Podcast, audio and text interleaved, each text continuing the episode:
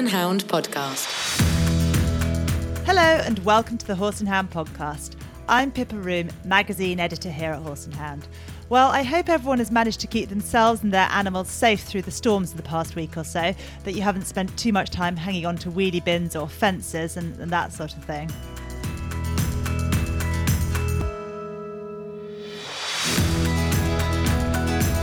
Our interview this week is with show jumper Jay Halim. He talks about the biggest wins of his career, burning issues in the horse world, and how he got started in equestrianism. You know, my mum ended up getting a job in the local supermarket stacking shelves just for me to be able to have a pony. So I am a product of hard work and determination. I'll be chatting to our news team about stud books in the post Brexit world and denerving in dressage horses. Finally, personal trainer Katie Bleekman gives us her insight into the importance of strength training for riders. My whole ethos as a coach and helping riders specifically is to really bridge that gap between riding specific training but equally making sure that we are working on progressing our strength. And in order to do that, we need to make sure that we have a really structured approach and we're thinking about goals. So, brush out your horse's tail and let's get going.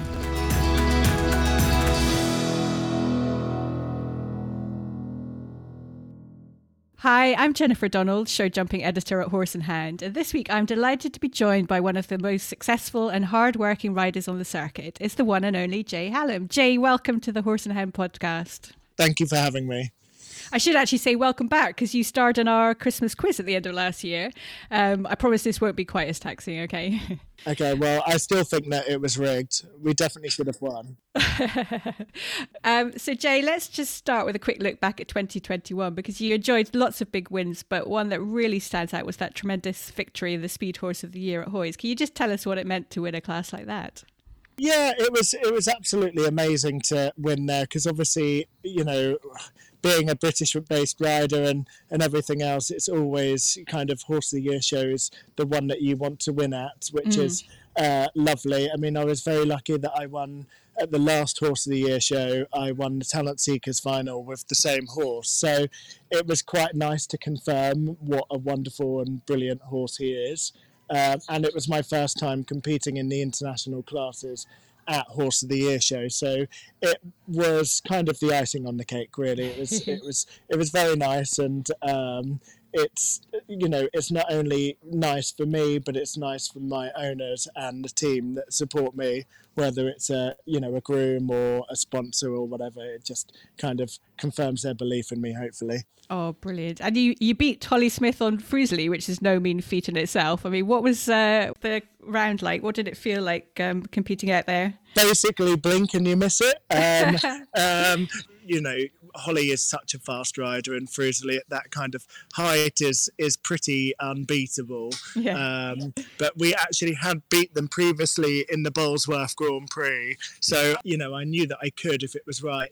Yeah, he's he's an incredible horse. He absolutely gives you your heart you know his heart every single time. So he's a pretty special horse. Absolutely. And what's he like to ride then? Is he easy? Is he straightforward? Or does he have his sort of quirks as you go along? Yeah i mean he's incredibly i find him incredibly easy. He goes in a little snaffle. Mm-hmm. um, i think that if you stuck a girl on him they could go and win a gold medal at the europeans. He's oh, he, wow. he's very easy. He has his little quirks. I kind of like him quite hot and a little bit sharp i think because he's quite a small horse and probably not the scopiest in the world. You know, I like to have him quite hot and running to to, to, to jump, but like I say, his heart is incredible. You know, he oh. has such a desire to jump and clear the fences. So yeah. um, the, the, the the little quirks are actually kind of relatively small. You know, he's he, he's very straightforward. Oh, and he's absolutely stunning as well. Like every picture that we sort of printed in the magazine is just, he looks amazing. Well, you both do, obviously, but. well, he always looks better than I do. I've got a lower leg like a ballerina, so my pictures are never so good. But um, yeah, no, he's he's very special. And I mean, the, the, the, the story behind him is that we'd bought him at his early sixth year, and I'd been looking for a very, very long time to um, find a horse to invest for his owner, Duncan Arthurs. Mm-hmm. And uh, when I tried him, I liked him, but I didn't think he was a superstar. I just thought he was a very nice commercial girls' horse that would probably suit the American market because he was beautiful and you know jumped really nicely. Um, and it was very evident quite early on that he just tried incredibly hard. Oh wow! And you can't ask for more than that in a horse, really, can you? It's uh... no, absolutely, absolutely. And I, I, you know, it's a really kind of cheesy thing, but the heart means everything. You can have these big flash jumpers that don't try where yeah. give me a horse that tries that maybe isn't as talented or looks it doesn't look as flashy mm-hmm. i mean he's still flashy anyway but you know what i mean he exactly. he's very workmanlike and gets the job done yeah. Oh, lovely. And what other horses have you got in your top string at the moment? Which ones are you out and about with at the moment? I've, I've got a bit of a mixed string, if I'm being really honest. We're having a bit of a shuffle round. Okay. Um, I've got an interesting horse called Ghostbuster, who uh, was previously an eventer ridden by Victoria Panizzon. Oh, yeah. Um, he hasn't done an awful lot of indoor show jumping. I'm just kind of stepping him up to 140 classes to see if he's going to be like a ranking horse or not. He could kind of be quite interesting. Mm-hmm. I, uh, I've got another couple that I had jumped last year, Staccato's boy, who was jumping some 140s and about to do some ranking classes again and then I've literally got a mix. I've just got a very exciting new horse that's eight years old that I've done one show with, who I'm hoping might take top spot this year. Oh, what's that one called? He is called Just Do It. Oh, actually, okay. um, I've got some new investors uh, that have invested into him, and um, yeah, I, I'm hoping that here jumps some Grand Prix this year, which will be really nice for Aragon because he's basically had to carry the weight of the whole team the last three or four years. So it would be really nice to ha- take the pressure off him so yeah, and then we've got a there's a five year old stallion that we actually purchased from the Bolesworth auction as a young horse. Oh yes. Um, he's called Midnight. He hasn't yet made his show debut, but he is quite exciting. So you know, you, you never know in their fifth and sixth year what you've got, but he's there's some but... pretty amazing things at home. So oh my goodness, very exciting. What's he like to ride then? Is he um, definitely filling you with all the right thoughts? The, the, the midnight the stallion yes he is he is he felt incredible when i started off and he started growing and he's just gone a little bit lumpy in the ride so i've to be honest he just goes out in the paddock every oh. day, and then he's doing some hacking i'm i'm a firm believer in kind of taking time with the young horses and mm. i'm not rushing to do any five year old classes or get yeah. him out i'm going to just wait for his balance to come back first because I think that you can ruin their jump if you start trying to do too much with them you know when their balance is changing when they're growing. Yeah critical times isn't it? You've got to do it the right way. And you're also you're very well known for your successful breeding program. You've produced some absolute crackers. Who are competing at the top level now. Do you get as much satisfaction watching them go on to do well Absolutely, yeah. I the, the, the breeding side of things, uh, um, you know, it's my guilty pleasure. Um, my first homebred is, I think, he's twelve this year, oh and goodness. he did his first five star last year which is really exciting. Um, so I predominantly bred some eventers, but we've got some jumpers that are coming through. They're only kind of the ones out the proper jumping mares would be um, kind of two this time. And this year we've actually got 10 foals due. Um, we've got some really interesting bloodlines. I've got uh, two in foal to Faltic that Ben Maher's now riding uh, three in foal to my young stallion, which is the Camilfo Numero Uno. Uh, wow. A couple in fold to Derby, my stallion that I jumped up to world ranking classes, who's Verdi. One by Cape Coral and another by Asker Z. So yeah, there's there's there's quite a variation this year. That's fantastic. And do you enjoy all the sort of researching and choosing the stallions? Is that side of it as well? I mean, is that you say it's your guilty pleasure? Is that your sort of homework and downtime. Yeah, I, I love it. I love it, and I'm kind of taking pride in our, our system so far. We, I, I, won't breed from a mare that doesn't have good X-rays, and I'm trying to produce healthy, fit sports horses. You know, I, yeah. we've had a couple that could have been dressage horses or jumpers or eventers, and for me, it's not specifically breeding a show jumper or an eventer. I'm trying to breed good types and healthy types and so far we you know we're very much into kind of x-raying them, them when they're two and making sure that the mares are producing good x-rays and that we're getting the right combination and you know touch wood so far my system seems to be successful you know with that and producing good x-rays and healthy fit horses so yeah i'm i'm really pleased with the way it's going and um, uh, you do a lot of training as well, don't you? Is that something you enjoy um, as well? You've got some big names that you've been working with.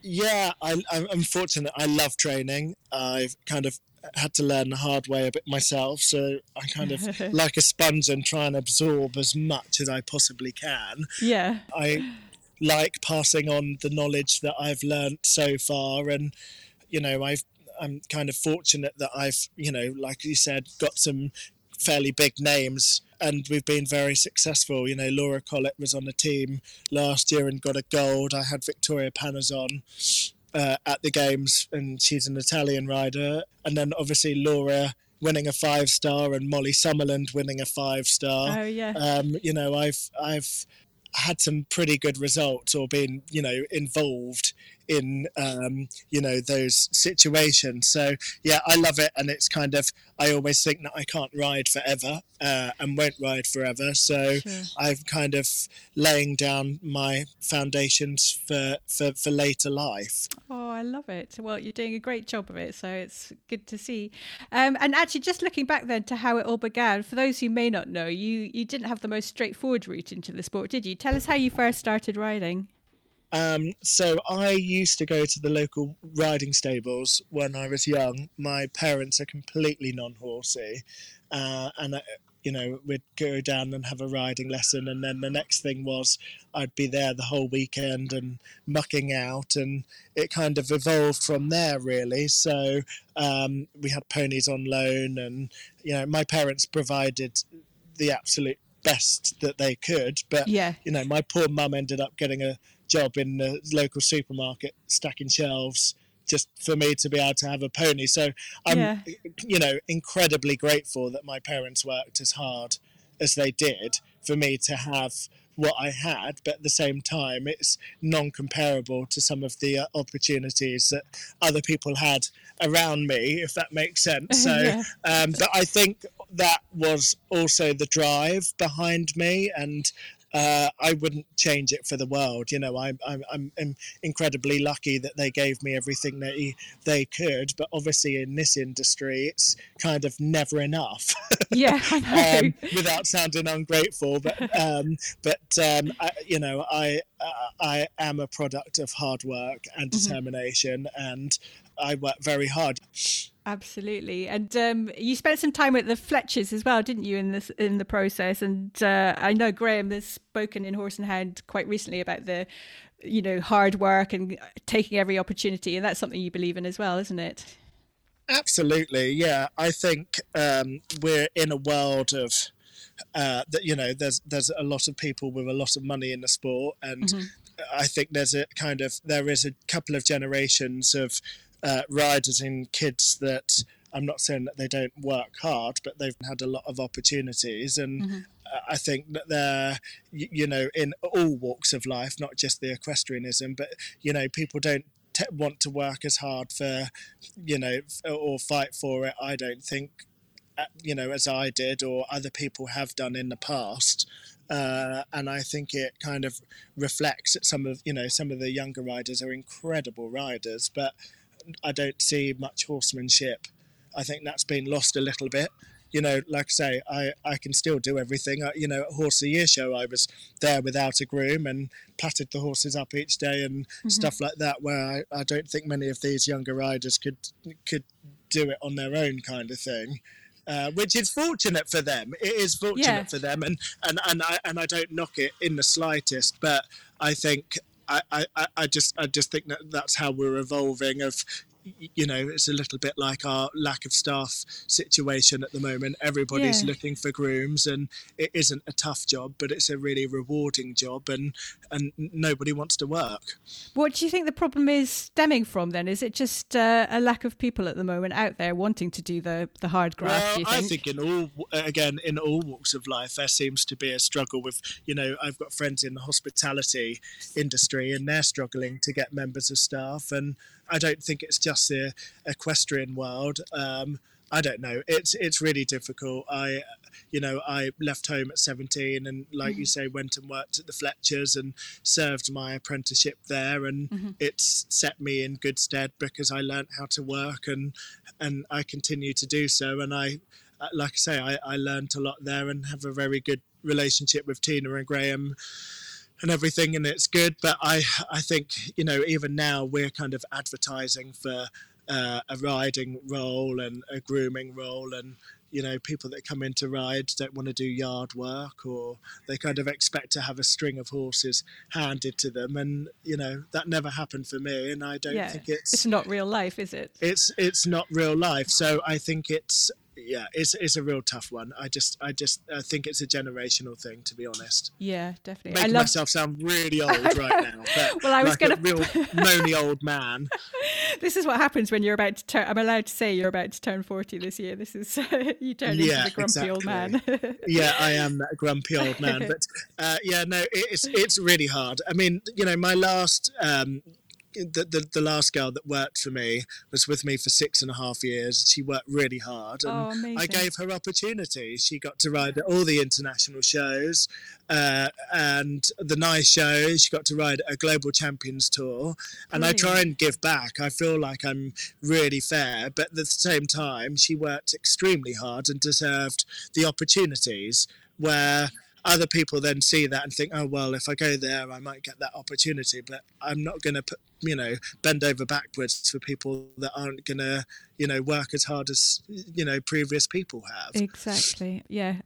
What advice would you give to sort of young riders and people that are sort of starting out now? Then is it is it that working hard mentality? Do you think you've just got to have that mindset? Yeah, I think so. I mean, I think on paper, uh, you know, if you'd looked at my upbringing and my situation, you would struggle to see the journey that I've been on, uh, you know, as a younger me. And I think that, uh, you know, it is getting harder and harder to do it. But I think that I went and served my apprenticeship and I worked very hard for it and put myself in situations to get opportunities. You know, there nothing's been handed to me on a plate. Everything I've done, I've I've worked for it. Exactly. Was there ever a plan B? I mean, did you was horses always going to be the the end point for you? Yeah, that or being on the stage or something. I can't imagine that. no, I don't know why, why but uh, yeah, no, I, I, I quite like music and um, acting and stuff like that. Not Yeah. saying that I'm any good at it, but, anyway, but uh, I always kind of liked the arts, I suppose. yeah. Um, oh, well, it's lucky for us that you uh, persevered, and here you are. you know the really funny thing is i just feel like i'm far from making it i feel like i've got uh, uh, you know a lot more to do for me it's Yeah. it's really funny when you every time you climb another step you take a moment and you're like oh well that's good well i've done that now and it was a little bit like when i won at horse of the year show for the first time and you're like right box ticked Yeah. what's next and and that's what i think keeps me going. And you know like i've just come to Keysoe again and yesterday i rode my first two horses abysmally so i've hardly been in a ring since october. And you know people kind of think that if you start winning big classes and stuff that you're kind of always perfect. Well i still make mistakes you know Yeah. it's it's only human. And and then actually yesterday i finished off second in the big class with aragon and he jumped very well. But my other two horses poor them had a terrible ride um, so uh, you know you're always learning and always Yeah. you know we still have bad days yeah, they're the, the best levelers, aren't they? The horses. Uh, keep you on your toes. He's just trying to be gracious and humble about it. I mean, I literally rode like a wally yesterday until the last class to jump off. So um, you remembered you know, what to do. Exactly. When it came to the speed bit, I uh, suddenly remembered. Uh, uh, so no, no, that's um, yeah, no, it's a, it's a funny old industry, but um, yeah. I, I'm very grateful that I'm doing something that I'm absolutely passionate about, and I love the sport. I'm I'm mad for the sport. I mean, what is it that sort of drives you? What do you love most about it then? I think I'm just incredibly competitive in what I do. Um, and, you know, I, I, love horses. I just find it completely.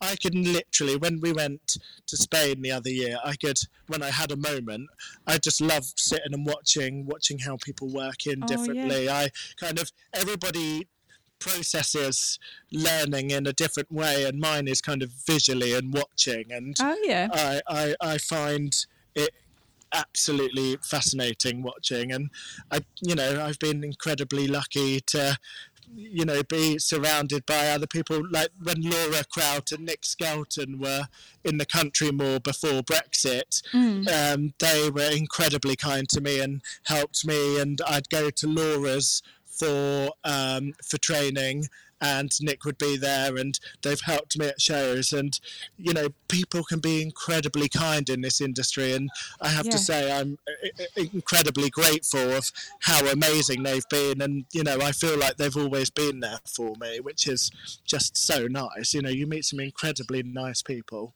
Yeah, who are there to help, and you know, it's not constant rivalry. You know, people do look out for each other, don't they? It's a great. Yeah, absolutely. Yeah, no, it's it's a really lovely community. Yeah, fantastic. And then just looking ahead then to this year, you said you're already out and about, uh, up and running. Um, what are the plans for 2022?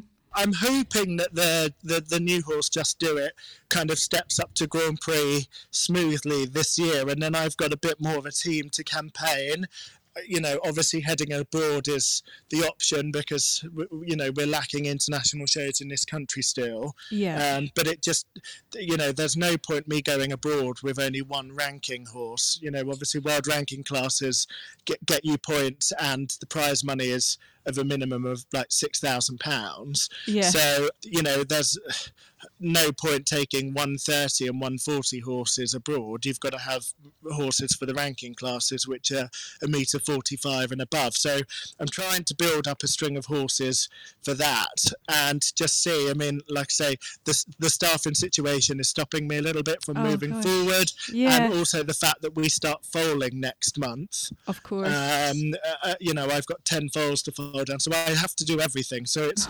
just, yeah, see, see how the team goes and yeah. kind of uh, I would like to go and do some of the three star nations cups in the summer.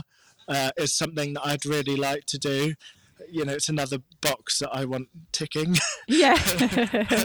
um, I don't forward plan, so to speak, because I, I, think it's really hard to do that in the situation. You know, I'm doing it with fairly limited funds, yeah. and I'm committed to the people that I teach and my, you know, breeding program. So it is hard to forward plan.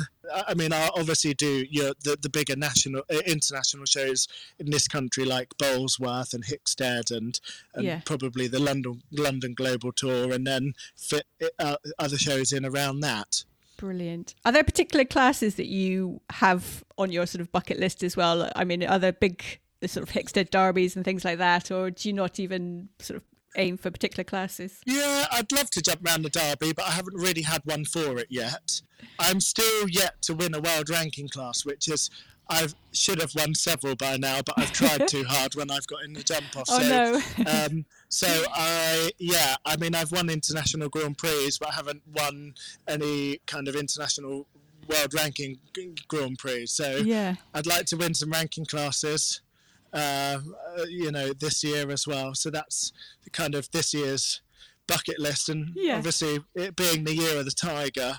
I'm, oh yes, I'm, kind of fully, I'm fully expecting that this is going to be my year to do so. So I like it. Of course, you're Jay Tiger Halim on social media, aren't you? Yeah.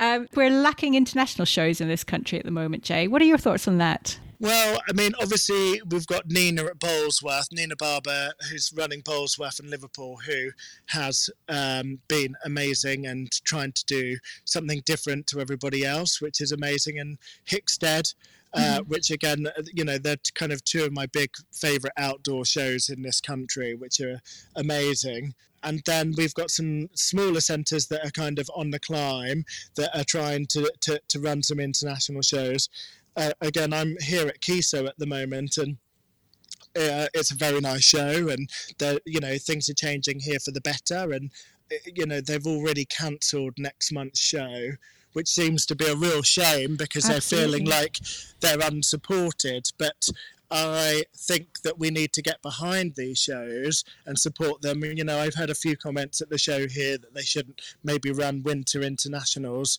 but I actually completely disagree. I think if they ran internationals, Mm-hmm. then you know if we can have two winter internationals a month in England, it would stop people from travelling abroad so much. And and I, I think actually it's them being advised better with schedules like at this show here at the moment they've got a two star and a young horse class where my personal view is actually if they'd run a one star mm-hmm. and not had young horses, most of the young horses aren't particularly ready to go and start indoors, and it's probably cheaper to jump them under British show jumping rules than jumping them internationally at this point of the year. I think if they had a one star and a two star each winter international show, then mm-hmm. they would have had more people attend. That's but you know, you know, I, I'm fully aware that international shows for you know these show centres they, they make a loss. Right, uh, yeah. And I think I think it's down to British show jumping and the riders to fully support them and get behind them. But at the same time, they need to be advised properly. And I think that uh, I think basically we've got the schedule wrong. But uh, I think it's important to have internationals in this country because we've got, uh, you know, in comparable to Europe, we're very behind. And I know everybody's been saying it after year and year, but I think if we just keep the standards of the courses up mm-hmm. um, and still offer some world ranking classes, I think that when we go, you know, people won't want to travel abroad as much, and it will save us an awful lot of money yeah. since the Brexit situation. It's crazy, isn't it? Oh, well, let's hope the show centres are listening and uh, we see something come of it. Oh, let's hope so.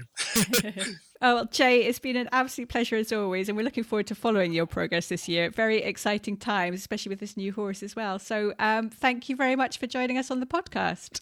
Thank you for having me. Thank you.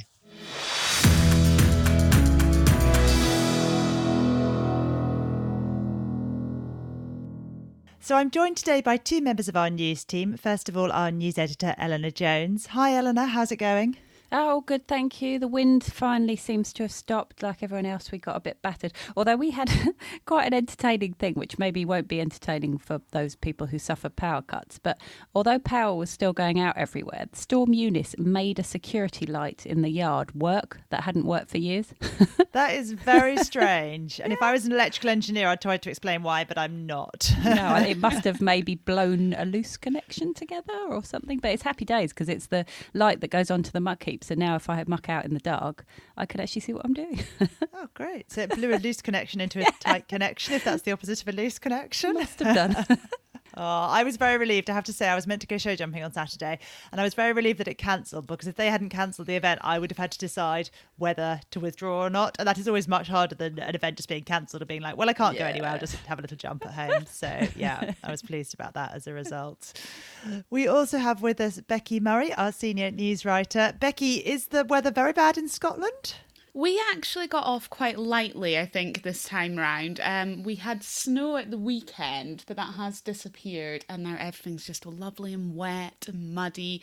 My horse loves rolling, dropping down and rolling in like pools of water in the field. And has she loves it. So um, as long as she's happy.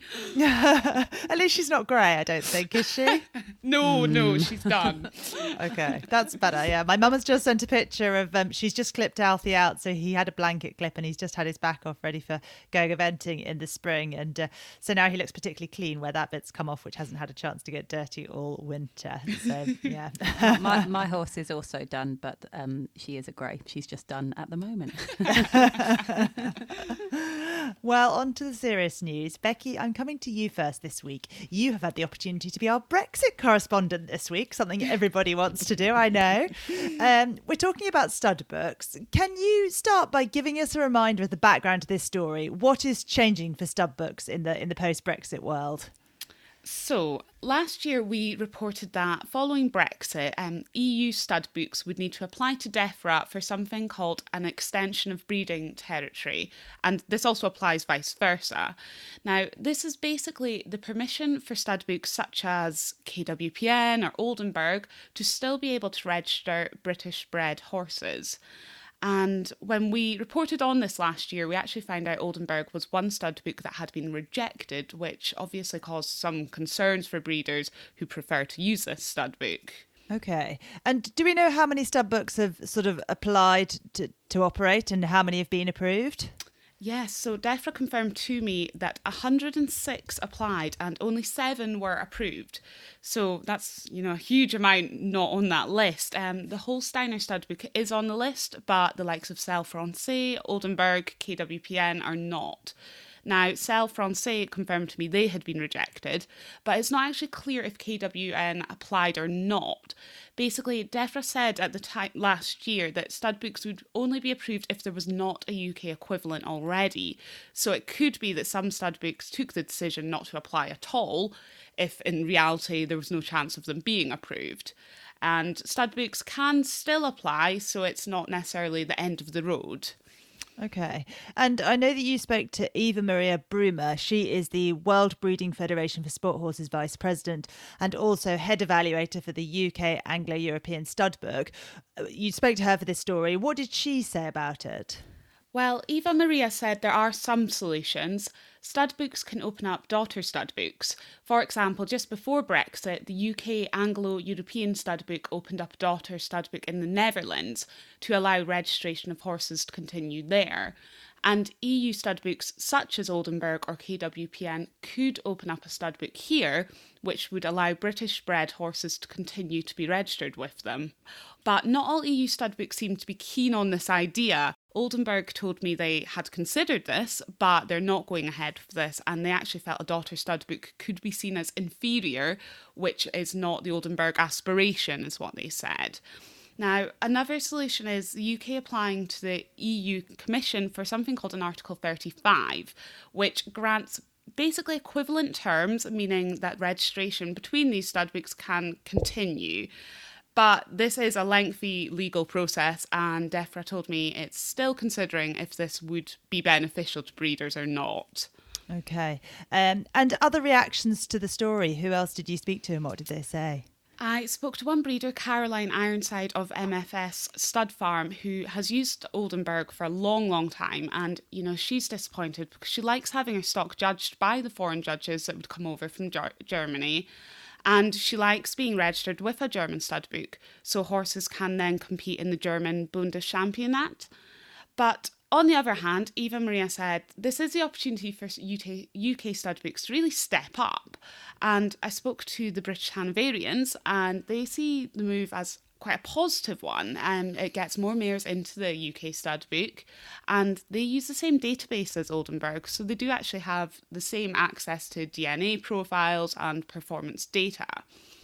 Now, the British Hanoverians do plan to increase their offering this year too, because they're going to see an increase in registrations. So they'll be holding a UK wide tour in addition to their regional shows and offer performance testing for horses from other stud books too. Okay. Well, thank you, Becky, for explaining that to us. As ever with Brexit, it's not straightforward, but hopefully there are opportunities as well as downsides there for some breeders and stud books. Eleanor, we have a story this week in the magazine about rules around denerving and neurectomies. Can you run us through sort of what these procedures involve and, and what has happened that's led to this story coming about at the, this point? Yeah, so this is a, a British dressage rule, a BD rule, which um, BD uh, has confirmed has been in place for, for several years, but they have clarified it in the 2022 rulebook, um, specifically mentioning neurectomy. And it says horses uh, is not eligible to compete when a limb or part of a limb is hypo or hypersensitive. And hyposensitive limbs include any alteration uh, induced by a neurectomy or chemical desensitization. And neurectomy is is denerving essentially. Okay. And so it's a procedure whereby all or part of a nerve is cut to relieve pain of some sort. But I know that it is quite a broad term. It covers a lot of variations. That's right, isn't it? Yeah. So we, we spoke to Lucy Grieve, who is a, the immediate past president of the British Equine Veterinary Association. And she told us that, as with many things, the answer is never black and white because she said it depends on which procedure you're talking about. And, and most of the time, the, the FEI, which BD has based its rule on, is talking about proximal suspension sensory ligament neurectomies. And she says with those cases, there's a very low risk of catastrophic injury if you choose them carefully, which all vets should do. And she says we, we don't often see them breaking down if, if everything else is healthy and they've got good conformation. But with palmar digital neurectomies, where the sensation to the whole foot is removed, then of course there is much more of a significant risk of injury if they're not managed very carefully. So she says it, it's, you know, uh, like I say, it's not black and white. And even in terms of horse welfare, it's not black and white. Mm. And I know that we have a rider quoted in the story whose horse has had a partial neurectomy. What did she say? So yeah, two years ago, her vet found the horse um, had caused had some issues with her suspensory ligament, which was caused by an, a hock injury that she'd suffered as a two-year-old. And the vet said the partial neurectomy would mean the horse would be more comfortable and that she would be allowed to compete uh, in BD classes. So the mare had the procedure, 18 months of rehab, and she said uh, the horse's some the tension and unpredictability she could sometimes show was much better. She's relaxed, she's happy, um, and and then she she's now mortified, she said, to discover that this decision she took in the best interests of her horse now means she can't compete BD. Mm, that is a really tricky one, isn't it? Mm. There's a hmm. lot of kind of ethical questions there. I know you spoke to World Horse Welfare CEO Roly Owers as well. He commented for the story. What did he say? So, so World Horse Welfare said they've welcomed the BD clarification, um, and and their take is that because denerving procedures can mask pain, they don't think it's ethical to compete a horse after it's had one. I mean, they've also said it's complicated because different neurectomies can be done, um, and there are cases where the nerves can regrow, which means there's regained sensitivity. But it, one thing that um, Roly has said, and the rider we spoke to also said, is that maybe there should be disclosure in horse horses' passports as if they've had one. Yeah, and policing was part of the, the comment that British Dressage gave us as well, saying that it's not easy, that they rely on honesty and personal responsibility. But BD will investigate any horses that are reported as suspected to have had surgery. And that rule, as BD say, has been in place for some years for BD and other governing bodies, but it's being brought to the fore by that clarification. And BD say they have the rule on welfare grounds and in the interests of a level playing field. So obviously, you know, good reasons to have that sort of rule, but it does throw up a lot of issues. Yeah, definitely. Well, thank you very much, Eleanor, and to Becky for joining us today too.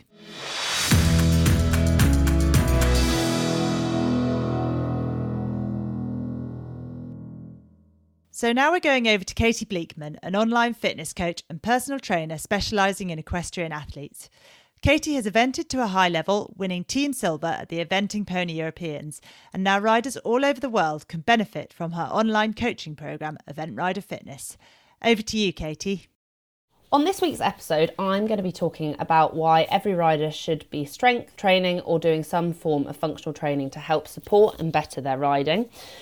My whole ethos as a coach and helping riders specifically is to really bridge that gap between riding specific training, but equally making sure that we are working on progressing our strength And in order to do that, we need to make sure that we have a really structured approach and we're thinking about goals.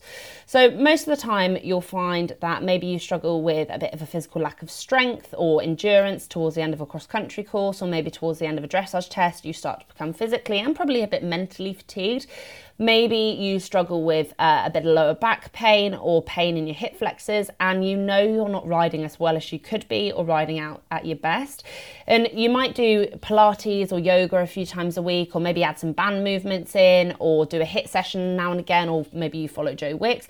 But at the end of the day, these things, and especially not doing them consistently, just aren't enough to progressively build your strength. So, what we want to be focusing on here is making sure that we are working our compound movements. So, compound movements are multi joint exercises things like squats, things like push ups, where we are working multiple muscles and joints at the same time. And this is going to make sure that we are building your strength. We will need to be applying progressive overload so that you're gradually getting stronger over time, whether that is adding more weight onto the bar, whether that is doing more sets and reps, or there's other ways to apply progressive overload as well. Maybe changing the movement slightly. So, say you are currently doing a goblet squat, you're holding a weight up at your chest and you're squatting. If you've got your technique and your movement proficiency really strong in that, then one way to really progressively overload your system would be to move you up the movement continuum. So move up to a more technical and more advanced exercise, just like you would take your horse from, uh, say, a leg yield into a shoulder in. You could then start to progress yourself to maybe a front rack squat. So you go into the squat rack and you lift your elbows up. So elbows are up towards the ceiling and the bar rests across the palm of your hand and your collarbone. This is quite a technical movement. So make sure that you have a coach or you have a trainer on hand to watch and make sure that you're doing it safely. But that's one way to apply overload as well. Things like tempo, so manipulating the speed you're moving at, that's another really great way to help your body get stronger and thinking about riding specific movement patterns. So making sure that we're taking our knees through flexion and extension, the same with our hips, flexion, extension. When we're riding, we are quite often uh, pulling, so making sure that we've got a good amount of pull work in. I've spoken in a previous episode before about keeping your course uh, work specific to your riding movement patterns, so making sure anti extension, anti lateral flexion, and anti rotation movements are all in there so that you're getting stronger in these movements. And like I said, the only way you're going to get stronger is by progressing yourself through load or through the movement continuum and exposing yourself to more technical movements. And from a training and a strength point of view, um, the only way you're going to cause your muscles to hypertrophy, hypertrophy is when the muscle grows, it gets bigger. The only way you're going to do this is by causing damage to the muscle, and that is going to be done by resistance training, by lifting loads. And that could be even just training two to three times a week. The volume, uh, so the amount of work done across the training week, is what causes the muscle to adapt and respond and in essence get stronger. So making sure that you're hitting the right amount of volume across the week is what you want to focus on. And I know a lot of you will probably hear me say hypertrophy, muscles get bigger. Oh my God, I'm going to turn into the Hulk, or you're going to have uh, shoulders the size of a rugby player. That's just not going to happen unless you're lifting very, very heavy loads. When I say very heavy loads, I'm talking about lifting for uh, three to five reps.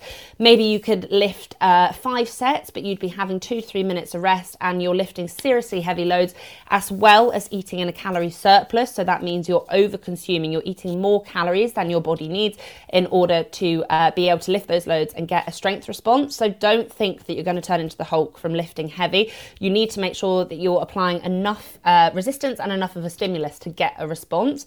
And as you improve your strength, you'll find that in turn your stamina improves, your resistance fatigue is going to be uh, higher, you're going to be able to handle a greater amount of workload, whether that's in a training session or whether that is when you're out riding. And at the end of the day, what this all means is that you're going to be able to spend uh, a longer time in the seat or a longer time out riding, which is going to be more enjoyable. And again, you're going to be safer in the saddle. I know I've spoken a few times previously about safety in the saddle, but it is such a key part of rider fitness. We all know whatever discipline we do, even if it is just going for a hack or a ride out now and again, it's a dangerous sport. We're on an unpredictable animal and accidents do happen. So the stronger and the fitter you are, the safer the sport is going to be. And, uh, you know, it's a demanding sport, it's hard work. You're going to be able to handle all of the challenges that are thrown at you much, much better. And we need to make sure, as well as the strength side of things, that we are still stressing and working our anaerobic and aerobic systems. So, anaerobic is your uh, short, intense work. So, things like working really hard for 30 seconds, maybe you're running on the spot or you're doing some squat jumps, then you rest, then you go again. So, that HIIT type of training versus your steady state aerobic, that's more low uh, intensity, continuous. So something like going for a swim or a run but we need to have both of these systems uh, as fit as possible. And ultimately that's going to help in your strength work as well. Again you're going to be able to handle more fatigue but it's making sure that we are as fit and as strong in all areas because those demands are upon us when we are riding. And i know i've said this before but you spend so much time and money on your horse and the last thing you want to do is have paid you know your british eventing entry. You've paid your membership for the year and then you get to the last combination on the cross country course course, you're four minutes in and you have a silly run out because you're just fatigued or you're not strong enough as your horse has got tired to really hold him. So you're going to get more out of your horse the stronger you are. Your brain function and your cognitive function is going to be much better as well as you'll be able to resist fatigue. And you ultimately should have the same expectations uh, for yourself as you do your horse. And you might think, what do I mean by that? But you wouldn't take your horse out to an event or to a show jumping show or to a uh, trail ride or a, a fun ride if if he was unfit or if he hadn't done enough work. So, why would you think that it's okay for yourself to not be fit enough or not have done enough work and ride at that level of fitness or or lacking that level of fitness. So really start to think about how your strength and improving your strength or adding some functional training in could really boost your riding and make sure that you get the absolute most out of your season or your horse this year. For any more information on any of the topics that we've discussed today, you can head to my Instagram platform and feel free to DM me or ask for any advice at kkbleekman underscore equestrian PT. Thank you, Katie. Katie will be back next week to talk about balancing fitness, riding, and a social life, something I think we can all use advice on. Our interview will be with Stuart Hollings, our showing columnist. He talks about his judging memories and tips for new judges. Plus, of course, we'll talk about the week's news as usual. If you're enjoying the podcast, please do leave us a review in your podcast app. We'd love to hear what you think. Have a great week. Goodbye.